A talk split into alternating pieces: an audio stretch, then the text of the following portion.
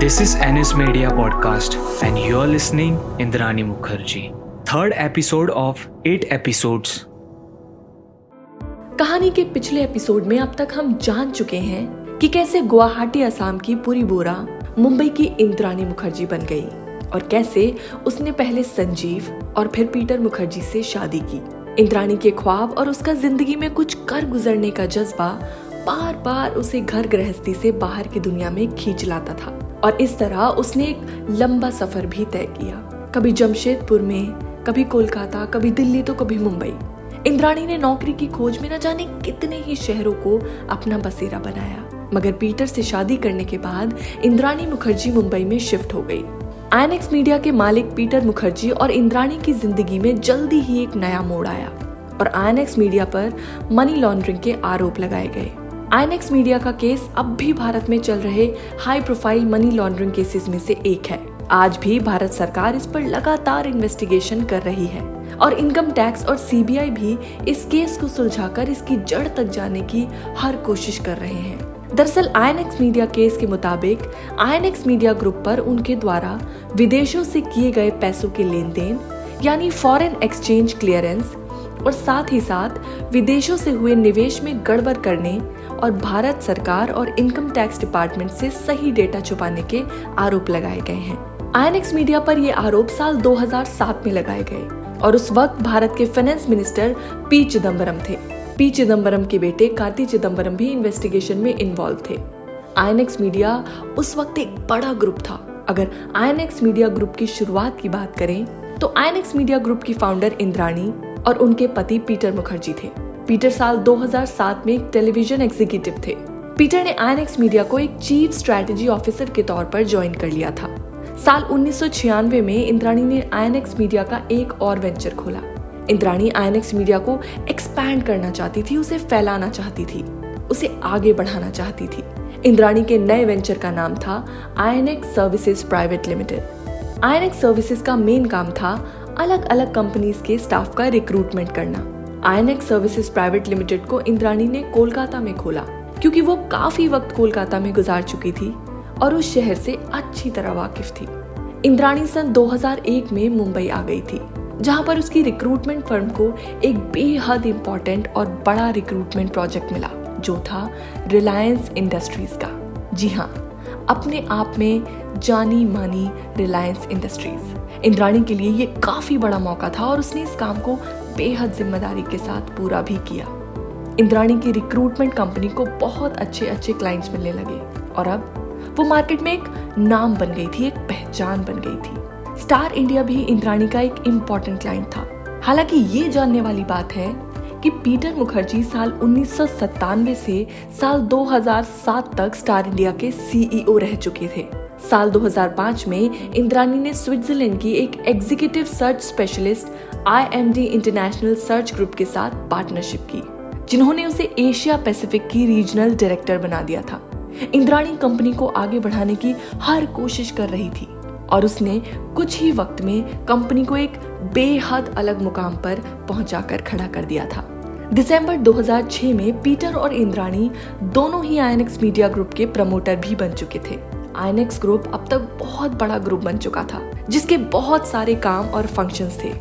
Inox group में ज़्यादातर human resource companies थी, जैसे कि INX services and INX executive services और साथ ही साथ इसकी मीडिया विंग जिसका नाम था आईएनएक्स मीडिया और आईएनएक्स न्यूज़ जल्दी ही इंद्राणी को आईएनएक्स मीडिया का चेयरपर्सन बना दिया गया। पीटर और इंद्राणी आईएनएक्स मीडिया पर अपने बाकी सभी काम से ज़्यादा ध्यान देने लगे थे। और जल्दी ही उन्होंने आईएनएक्स मीडिया के पिछले बिके हुए शेयर्स भी खरीद लिए और वो आईएनएक्स के 50 प्रतिशत स्टेक्स के मालिक बन गए। बाकी 50 परसेंट स्टेक्स के मालिक ज़्यादातर इंग्लिश प्राइवेट फर्म्स थी, जिनमें से टैमसिक होल्डिंग के पास 19 प्रतिशत न्यू सिल्क रूट के पास 20 प्रतिशत New Vernon private equity fund के पास 6.31 परसेंट जबकि इंडियन कंपनी सिर्फ़ कोटक महिंद्रा और सेरी ग्रुप ही थे।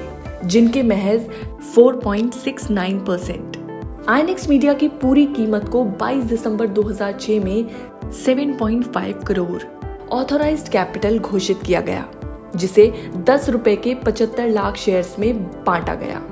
ये खरीदारों के लिए एक बहुत चमकदार डील थी और ऐसा करने का कारण भी यही था कि इंद्राणी और पीटर चाहते थे कि उनकी कंपनी का कैपिटल इन्वेस्टमेंट बढ़े और लोग आईएनएक्स ग्रुप में ज़्यादा से ज़्यादा निवेश करना पसंद करें। जल्दी ही आईएनएक्स मीडिया ने आईएनएक्स न्यूज़ के 26 प्रतिशत स्टेक्स को खरीद लिया था। भारत सरकार किसी भी कंपनी जिसके अधिकतर शेयर्स फॉरेन इन्वेस्टर्स या कंपनीज़ के पास हों उन्हें किसी भी मीडिया हाउस के 26 प्रतिशत से ज़्यादा स्टेक्स खरीदने की अनुमति नहीं देती। और ऐसा इसलिए क्योंकि भारत सरकार किसी भी मीडिया हाउस में 26 प्रतिशत से ज़्यादा एफडीआई यानी फॉरेन डायरेक्ट इन्वेस्टमेंट अलाउ नहीं करती। मगर आईएनएक्स मीडिया के केस में कुछ अलग ही हो रहा था। आई मीडिया अब बड़ी कंपनीज़ में शुमार हो चुकी थी। और इंद्राणी ने जो ख्वाब कभी अपने लिए देखे थे, वो सब पूरे होने लगे थे। आई की ग्रोथ के साथ अब कंपनी और इंद्राणी दोनों के कंधों पर ज़िम्मेदारी बढ़ गई थी। एक दिन इंद्राणी और पीटर के बीच कंपनी की ओनरशिप को लेकर बात होने लगी। तब इंद्राणी ने कहा पीटर अब आई मीडिया एक बड़ा ग्रुप बन चुका है। अब आगे के बारे में तुमने क्या सोचा है? हाँ इंद्राणी अब हमें अपनी कंपनी की ऑफिशियल ओनरशिप अनाउंस करनी होगी। We need someone to be the CEO someone what do you mean by that तुमने इस कंपनी को खड़ा किया है। इतने साल तुमने स्टार इंडिया की ज़िम्मेदारी भी संभाली है obviously you will be the CEO and you should be Indrani मेरे पास फॉरेन रेजिडेंशिप है और किसी भी इंडियन मीडिया कंपनी का सीईओ कोई भी फॉरेन रेजिडेंट नहीं हो सकता। इसलिए ना ही मैं और ना ही तुम सीईओ बन सकते हैं। Then what will we do अब कोई रास्ता है? कोई आइडिया है तुम्हारे पास? हाँ आइडिया तो है। We need to be smart because it is a big deal हमने इस कंपनी में काफ़ी पर्सनल इन्वेस्टमेंट किया है। तो आइडिया क्या है? इतना ट्रस्टवर्दी कौन है जिसे हम इतनी बड़ी रिस्पॉन्सिबिलिटी दे सकें? और जिस पर हम इतना ज़्यादा यकीन कर सकें? इंद्राणी जल्द ही आई मीडिया में इंद्राणी इनकॉन प्राइवेट लिमिटेड के नाम से इक्यावन प्रतिशत स्टेक्स की मालिक बन चुकी थी। और साथ ही आई मीडिया के 17 प्रतिशत शेयर भी उन्होंने अपने नाम पर कर लिए। इंद्राणी और पीटर की सीईओ की खोज अब शुरू हो चुकी थी। तो कौन बना नया सीईओ कौन था इंद्राणी और पीटर का भरोसेमंद? और कैसे बढ़ेगी आगे ये कहानी? कैसे इंद्राणी की ज़िंदगी और उसकी पहचान दोनों बदलेंगी? और कैसे वो पहुँच गई जेल की सलाखों के पीछे? कहानी को आगे बढ़ाएँगे हम अपने अगले एपिसोड में। तब तक के लिए सुनते रहिए NS media podcast. You are listening Indrani Mukherjee only on NS Media Podcast. Written and voiceover by Tusharika Sharma. Sound design by Mohinder Rathod. Subscribe to our channel on Geo Savan app or wherever you listen to your podcast. For feedback, mail us on nsmediapodcast at the rate gmail.com. Keep tuning on every Friday for new episodes.